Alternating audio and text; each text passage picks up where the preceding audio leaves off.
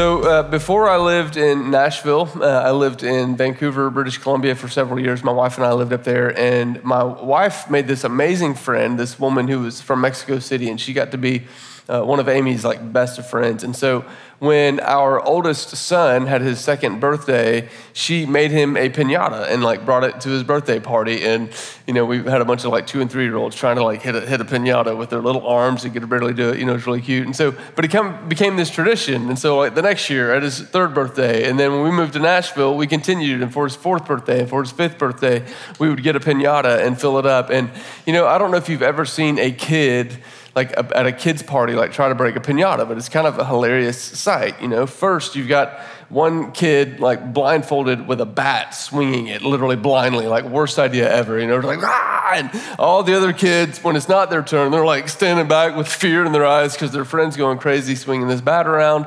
But then there comes this moment where one lucky kid finally like makes contact hard enough, and that pinata busts, and the candy just comes like bursting to the ground. And in that, in that split second moment, it's like all these kids that were terrified of getting hit by their blindfolded friend suddenly are just like, like they're all over that candy. I mean, the candy's on the ground, they're all over it, and they're going in as hard as they can with just this one hope of, man, I hope there's enough candy for me to get some.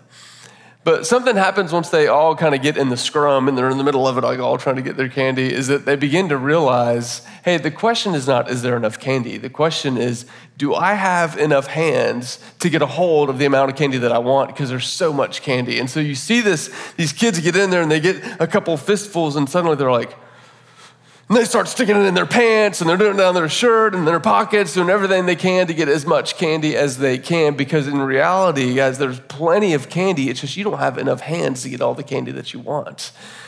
You know, I think this picture kind of captures how Jesus is going to start with some instructions that he has for his disciples. He's gonna, he's gonna look at them. He's gonna have some very clear instructions for them. And if, if you'll remember, we've kind of been walking through this series now for several weeks. And so, two weeks ago, I was up here and we said, Hey, we, we want God to awaken us to the people around us. And we read the story of the Good Samaritan and said, God, would you awaken us to the people around us? And then last week, Dave got up and he, he taught on, Hey, Lord, will you awaken us to your presence with us? we looked at this idea that, hey, friendship with Jesus comes before fruitfulness, that intimacy comes before impact. And what we're after is, is not always just life for Jesus or life like Jesus, but man, life with Jesus. And tonight, we're, we're going to continue through Luke chapter 10, and we're going to look at this idea Lord, would you awaken us to your purpose for us? And what you see as you read through Luke chapter 10 is that Jesus had gathered these folks to himself for friendship and intimacy. But he was about to give them an assignment. He was about to like do something. He's gonna say, Hey, you've been with me, and now I'm gonna give you an assignment. And this assignment he's gonna give them, honestly, in a lot of ways, is gonna have them feeling like a kid at a pinata without enough hands. And that's what Jesus is gonna set up. So let's look together in Luke chapter 10, starting in verse 1. Luke 10, verse 1 says, After this, the Lord appointed 72 others, and he sent them two by two ahead of him to every town and place where he was about to go.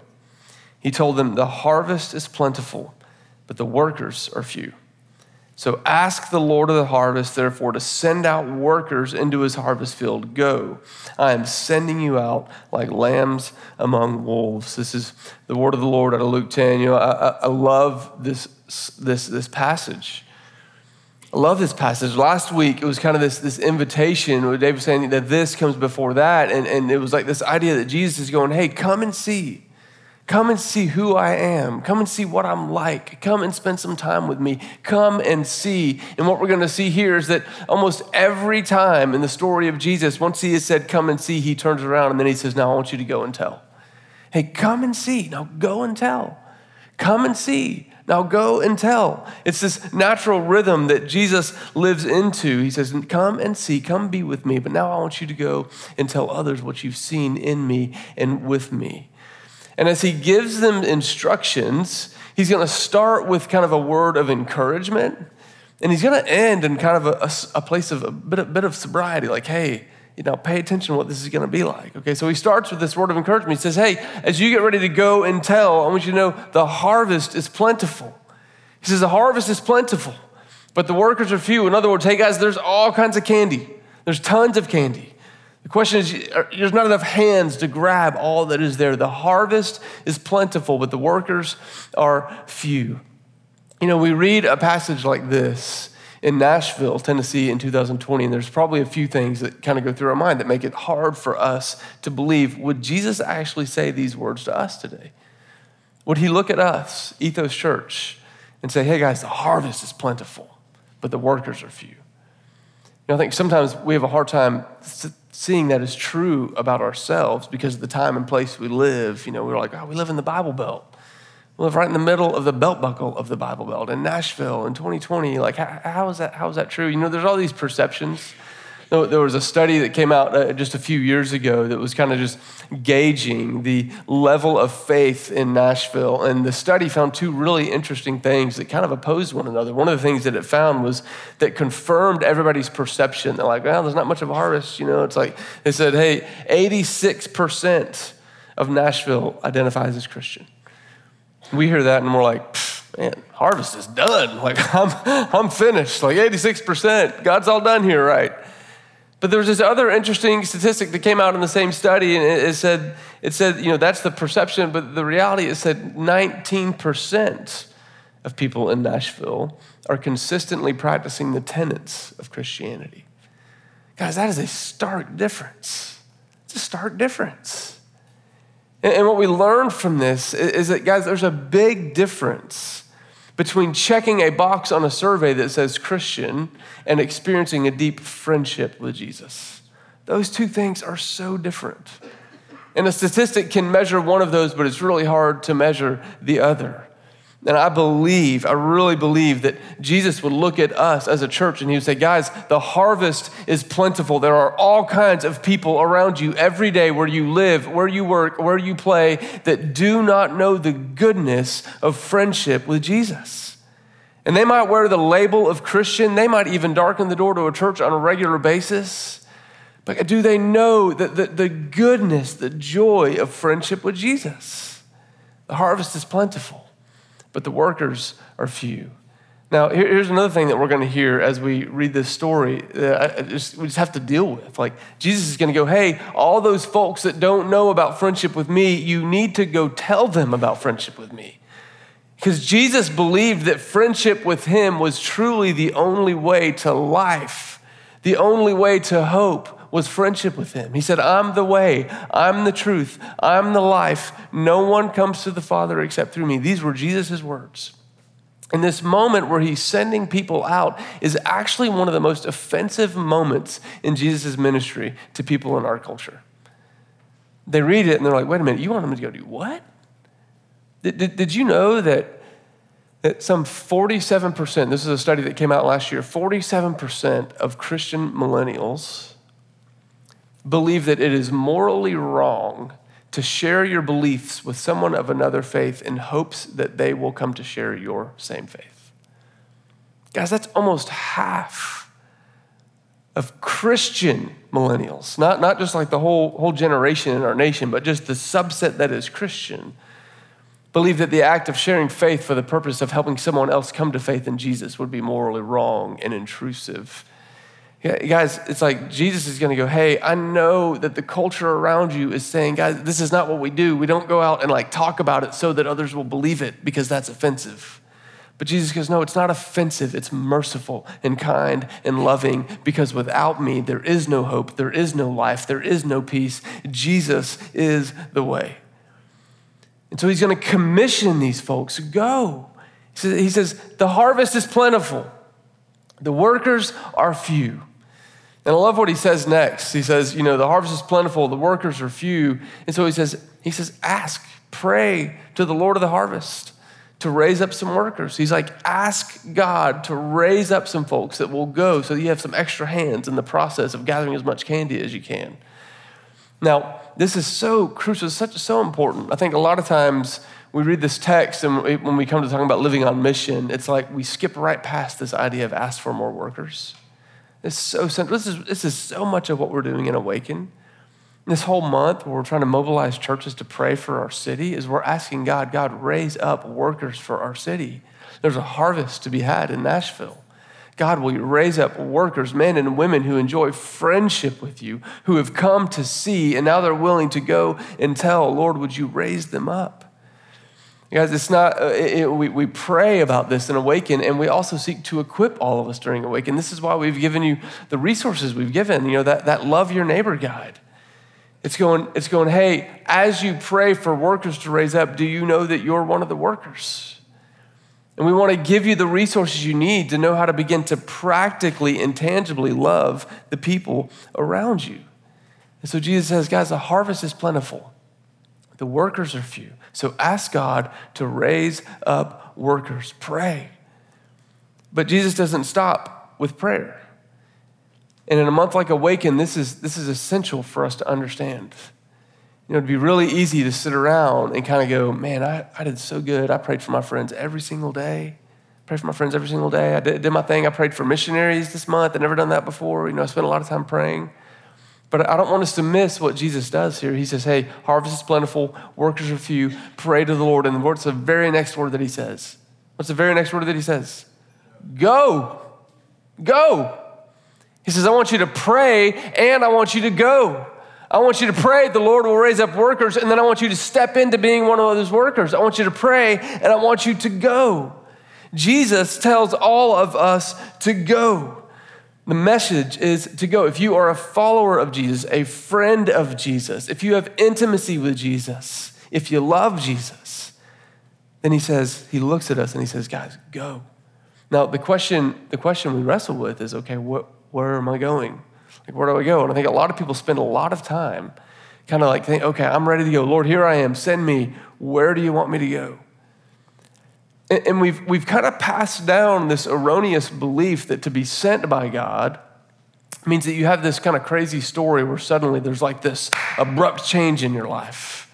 And, and you quit your job and you move to the other side of the world and you go to some faraway, remote country to tell all the people that haven't heard the name of Jesus. And like that is one version of being called and one version of being sent that we need. But the reality is that is not what the majority of people receive. And so, where do we go? What does it mean to go?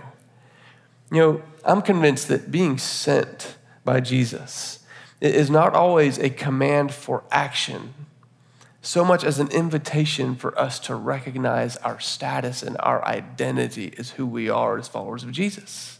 Did you know that that as a follower of Jesus, there is a sent quality about you. There's a certain sentness that you live into. You know, I, love this. The Bible says that we've been created in the image of God. Created in the image of God. And I think a lot of times we think, we think of God and we don't think of the word sent. You know, we think of God as a sending God. Yes, you know, God sent the prophets and God sent Moses to help the Israelites, and God sent Jesus ultimately, and we love that. You know, that's great. God is a sending God. But did you know that God is not only a sending God, but God is a sent God in and of himself? I mean, what did God do? He sent Jesus, but who was Jesus? It's so easy to miss this that when God saw a broken and hurting humanity, he sent his son. And what that meant was he took on flesh himself as his son. God became incarnate, the incarnate word. This is what John chapter 1 says. It says, In the beginning was the word, and the word was with God, and the word was what? The word was God. Jesus is God. And it says that he took on flesh and made his dwelling among us. And God, by his very nature, is a sending God, but he is also a sent God. He doesn't just send other people to do all of his dirty work, he comes and he draws near. And you were created in the image of God. That we all have the capacity to be those who send and those who pray and raise up workers. But we also live into this identity that we are a sent people. We're a sent people. It's, it's who you are. When you step into life with Jesus, suddenly you take on this certain sentness about you. But we still kind of have to answer that question. Okay, so where? Where am I sent? I, I'm convinced that for most of us, wherever you are, that is where you are sent. Wherever you are, wherever you find yourself, wherever you live, wherever you work, wherever you play, that every time you step into that place, you step into it with a certain sent quality that you didn't end up there just on your own. that you live for one who's constantly sending. I, I love, there's this moment uh, in the Apostle Paul's ministry in, in, the book of Acts, in Acts 17. And uh, I love this moment. The Apostle Paul has found himself suddenly in the Areopagus in Athens, Greece. And he's, he's standing there and he's speaking to all the most educated philosophers of his day. And he gives this uh, amazing uh, just sermon about who God is and what God is like. But there's this little chunk out of his sermon, starting in verse 26. This is what the Apostle Paul says. He says, From one man, God made all the nations that they should inhabit the whole earth. Now, listen to this. He marked out their appointed times in history and the boundaries of their lands. You hear that? God, from the very beginning, He saw it all. He saw how it's all going to unfold and which nations were going to be where and the people that were going to be a part of that. And He marked it out, not only their times, but also their boundaries, their specific places. And then listen to verse 27 God did this so that they would seek Him and perhaps reach out for Him and find Him, though He is not far from any one of us. God, this is so deeply significant that, that God, from the very beginning, has been trying to like set everything up so that a humanity that naturally feels like they're distant from Him can begin to understand that He is not far from any one of us. That He has marked out times and places for people to interact and to engage because He wants every person to reach out for Him and He wants every person that reaches out for Him to be able to realize that He is not far from any one of us. Now, you think about what this means for us.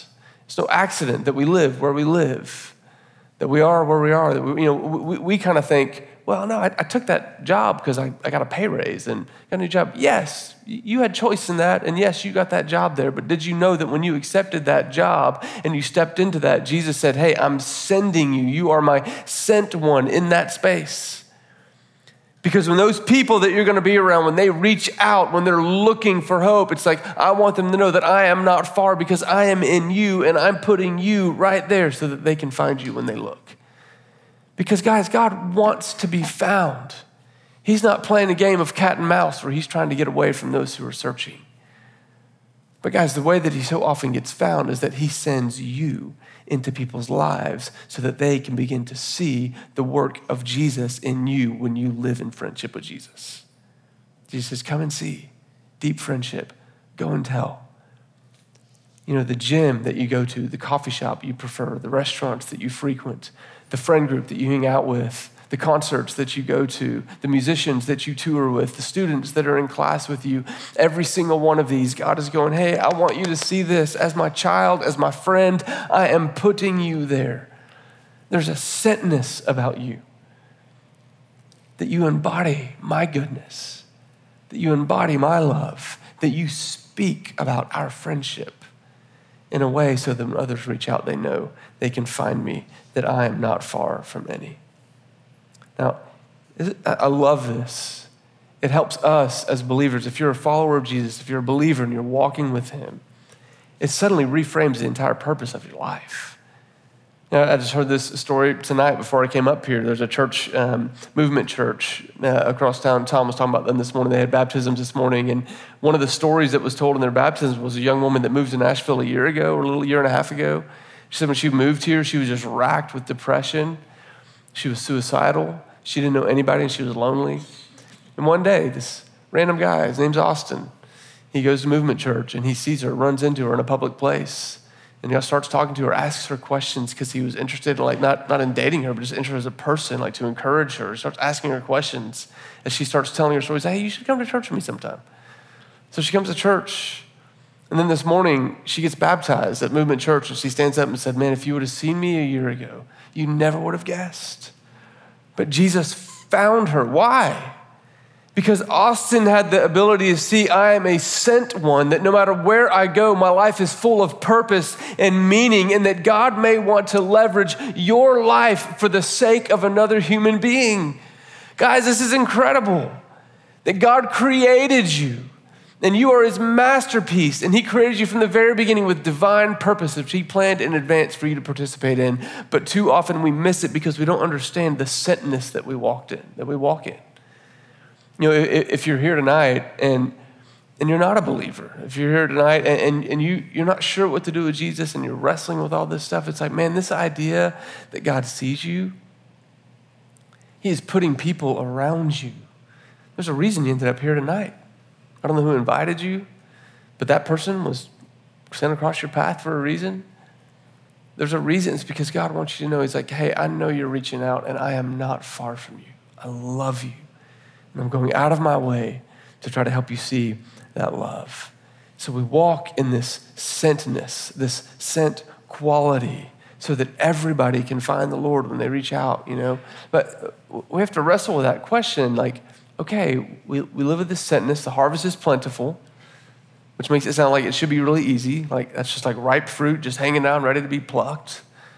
Yeah, the labors are few. Okay, I'll be a laborer. I'm sent. But man, why does it still feel so hard? Why, why don't we do this? Why do we struggle so much to live into what Jesus says is our natural identity as sent ones? I think there's a, there's a couple barriers that keep us from living into our sentness completely.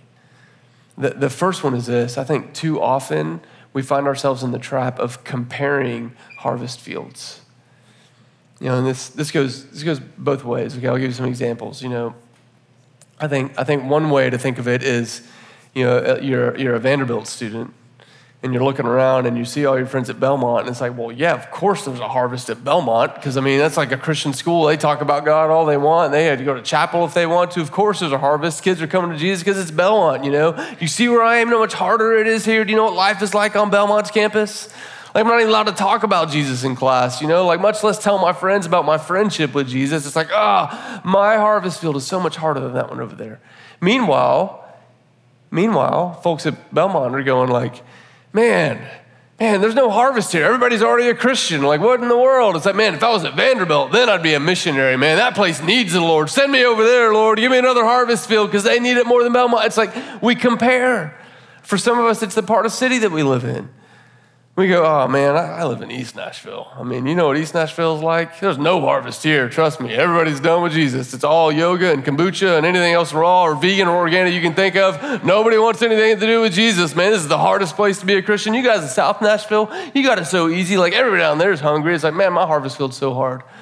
Meanwhile, everybody else in South Nashville is like, man, if I lived in East Nashville, I'd be on mission every day. I'd be telling everybody about the gospel. You know, we, we compare harvest fields.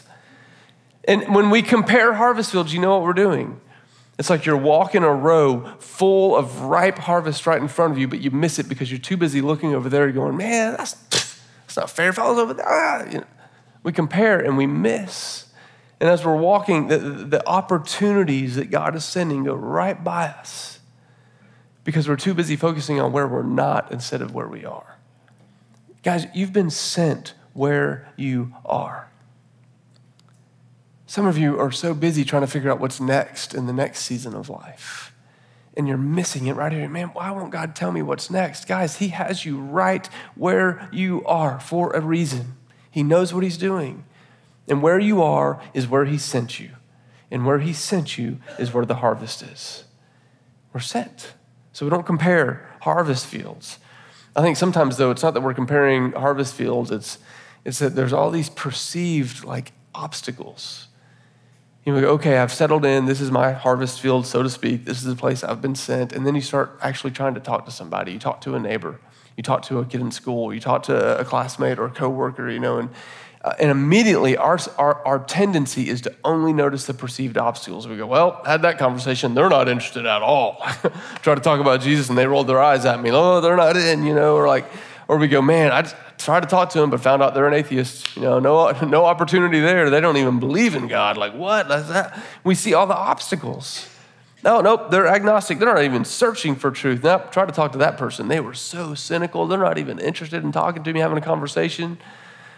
Or we go, man, uh, our culture's just too entertained. You know, our culture's so entertained. I try to talk about something meaningful, and all anybody wants to talk about is what they watched on Netflix the night before. And all these things that we kind of lay out is like, there's no hope for me to get through about my friendship with Jesus in a place where everybody is to fill in the blank. And all we can see is the obstacles. But I, will tell you, one of the things that I found interesting is that once you start talking to a person, once you start talking to a person and just listening, See, sometimes we see our sentness and we imagine ourselves that, man, we're just, we're here to like, we're here to knock down the wall and get in there and like tell them about Jesus and like, ah. And it's like, no, no, you were just sent there to be like Jesus, with Jesus, to be a friend of Jesus on behalf of other people. And as you start talking, as you start listening, you begin to discover, like, oh man, these, this person, they have the same fears that I do. They have the same insecurities that I do. They have the same anxieties and worries. Oh man, this, this person like stays up late at night thinking about the same things I do. Oh man, this person has the same marriage struggles that I'm having. This person has the same friendship hardships that I've been having. You know, and as you start talking, you start realizing that the very things that drew you to Jesus in the first place and that continue bringing you back to Jesus are just as present in their life as they were in yours and are in yours.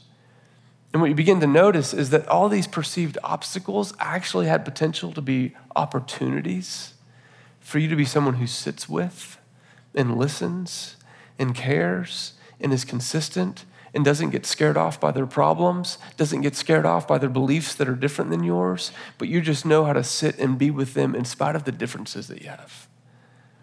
That's so often the obstacles are really opportunities opportunities to show that you're not scared of loving somebody well, even when they don't know how to receive it. This is what it looks like to be a friend with Jesus who is sent around the very people that he's put around you every single day. You know, so we don't compare harvest fields.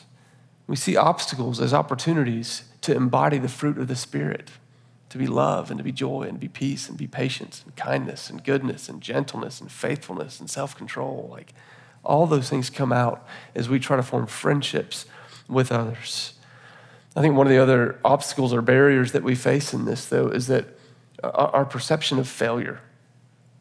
Guys, for, for too long, this word evangelism has had this negative connotation in the church, and we're scared to death of it.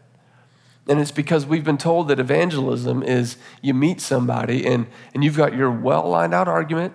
Maybe you even got a little flyer with some interesting facts in it that you can give them, you know. You've, you've got it all planned out. And you come in and you have the conversation, you nail every single point, you say everything that you want to, and they walk away, and it seems like nothing changed. And it's like, pah, all that. Well, they're not interested. And then we go right back to like all these perceived obstacles. Or you're someone who's like, I don't know how to form my own thoughts in the moment. Like, how in the world am I going to get? They're going to want to argue. They're going to ask me, why do you believe that a snake could talk in a garden? You're like, I don't know how to give an answer to that. Like, I don't know. And so we just don't have any conversations. Because evangelism is not about one conversation, it's not about meeting somebody and convincing them that you're right and they're wrong. It's about being a friend with Jesus and putting yourself around real people with real things that are happening and having listening ears and having a courage to speak. Let me tell you about what Jesus did in my life. Let, me, well, oh, I, man, I'm so sorry that's been so hard. Can I, you know, I just believe in the power of prayer. It's changed me. Would it be okay if I prayed about that with you and for you? That we just walk with people just like we walk with Jesus, that evangelism is not a four step process or a one step conversation. But, guys, it is a lifestyle of living into our sentness, where our friendship with Jesus just comes out of who we are in the words we use, in the way we pray, in the way we serve, in the way that we love. We were sent. We were sent. You know, Jesus goes on in the conversation. He says, Guys, the harvest is plentiful, workers are few. Pray and ask the Lord to raise up workers and go. Be my sent ones. And it sounds pretty encouraging because he's the harvest is plentiful. There's all kinds of stuff to be grabbed. And then he, he kind of ends on what sounds like kind of a weird place to end. He says, I'm sending you out like lambs among wolves. And sometimes we fly right by that phrase because we're like, lambs among wolves. Is that like a weird Bible phrase? Jesus is the shepherd. What, what is that? You know, like, but guys, it, just picture that. I mean, think about a lamb. What does a lamb have to defend itself? I mean, a lamb's got nothing. Lamb's got a cute little bleat and some furry little puff of ball fur like around its body. That's all a lamb has going for it. What do wolves have? They've got teeth They've got claws, they've got cunning, they hunt in packs, and they kill their prey. They kill their prey. That's a terrifying picture. It's like, wow, Jesus, thanks a lot. You know, harvest is plentiful, go out, you're gonna die, a bunch of wolves. It's like, why don't he keep that to himself a little bit? No, he's like, go, I'm sending you like lambs among wolves. And I think Jesus is trying to show us, he's going, guys, you are gonna be so tempted to go out there and let it be your clever argument or your good deeds or the goodness of who you are be the thing that changes the hearts of those that you're around. He's going, no, that's not the picture here. You are like a lamb among wolves. There is only one who has the power to change the human heart. There is only one being that has the ability to turn the soil of a human heart, to soften a human heart. And that person is not me, it is not you, it is Jesus Christ. And he goes, Guys, you're a lamb among wolves. Don't worry about polishing your arguments. Don't worry about trying to outserve your non Christian friends. Don't worry about all those things. Just be my sent one to put your friendship with me on display for everyone to see and know that you are helpless in the outcomes. You're like a lamb among wolves.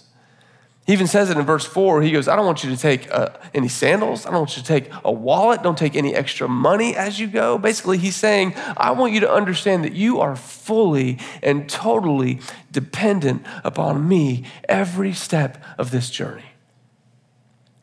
I love the, the picture that Jesus is laying out. He's going, guys, I'm sending you because I know the one who's gone ahead.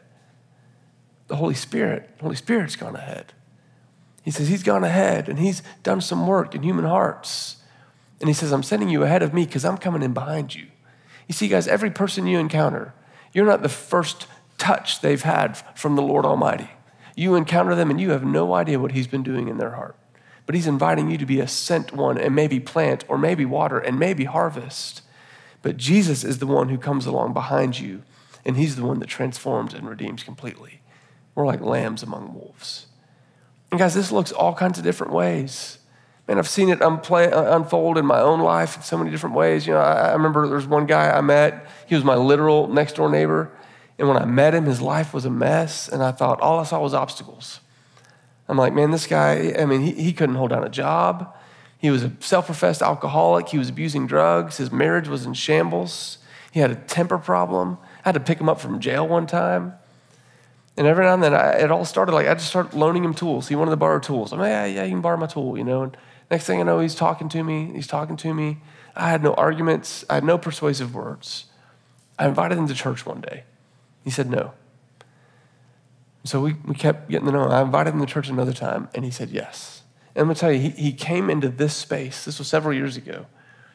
And something happened. Like, you know, that little thing we do, hey, tell somebody you're glad they're here. Like that dude, he felt loved. He felt the hugs, the smiles, the like, man, glad you're here, all those things. I was helpless in this situation. I felt like I had nothing to offer the dude. But he came here, and then, like, three years ago, we had the joy of just watching that dude get baptized right here where I stand. His, his, his marriage is still intact, he's still married, and he's still got all kinds of struggles. But the dude found Jesus. But you know, it doesn't always go that way. It's like I've got a friend, one of, one of my closest friends. I've been praying for him for six years. Six years. He doesn't believe in God. He doesn't necessarily want to talk to me about God. Anytime I bring God up, he kind of changes the subject or he starts kind of like juking me a little bit and talking about the universe and universalism and all this stuff. And I'm like, man, God, am I supposed to just go, oh, I've tried. He's not interested. No, God has sent me like this guy, he, his family always wants to be around my family. I, don't, I have no idea why, but I'm like, all right, God, that's where you have me. I'm going to keep putting myself in that situation as your sent one.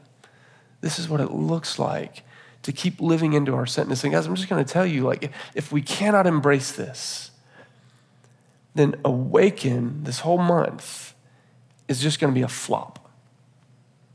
Because the Lord can work without you but the Lord always works through his people. It's just what he does. He longs to work through us. If all we do is pray and we don't understand that we've also been sent, we get to the end of this month and nothing changes. But guys, if in this month of fasting we experience deep friendship and intimacy with Jesus, and then we begin to understand that He's saying, Go and tell. And as we've been praying, hearts have been softened and the Spirit has been working, and we are the ones to go and to reap the harvest that He has produced for us. This is what it's all about. So here's, here's what we're going to do we're, we're going to move into our, kind of our normal time of prayer in communion, and worship. As we come to communion, though, I just want to remind you like, you get that piece of bread and you get that cup. Man, it is this reminder as you eat that bread, it's the body of Jesus. Like you're eating that and you're reminded, I have union with Jesus. And his sentness is my sentness. And my friendship, he wants to put that on display through me and take the cup. And remember, I didn't get here on my own. It was the blood of Jesus that got me here. And that's what my friends need too. Like, take it together. And then I've got some prayer prompts I'm going to put up on the screen here. I'm going to put those up. And I just want to encourage you as you commune, just pray through these with each other. Father, please raise up workers. Let's ask him to raise up workers in our city. Father, send me as a worker and help me see where I've been sent. And then, Father, please help us depend on you in the process, just as lambs among wolves. So I'm just going to bless you, and then we're going to take some time to commune and some time to pray and some time to worship. If you'd like to pray with somebody, we'll have folks over here at the Respond Band, and we'd love to pray with you. Uh, but let me just pray over us now. Lord, Lord, will you just prepare our hearts to commune with you, Lord Jesus, at the table of grace? Fill us with your spirit as we take the bread, as we take the cup. And Lord, would you give us eyes to see where you're sending us, who you're sending us to. And Lord, help us to embrace all that you have for us as your sent ones. Come, Lord, come as we worship, pray, and commune with one another in the name of Jesus. Amen.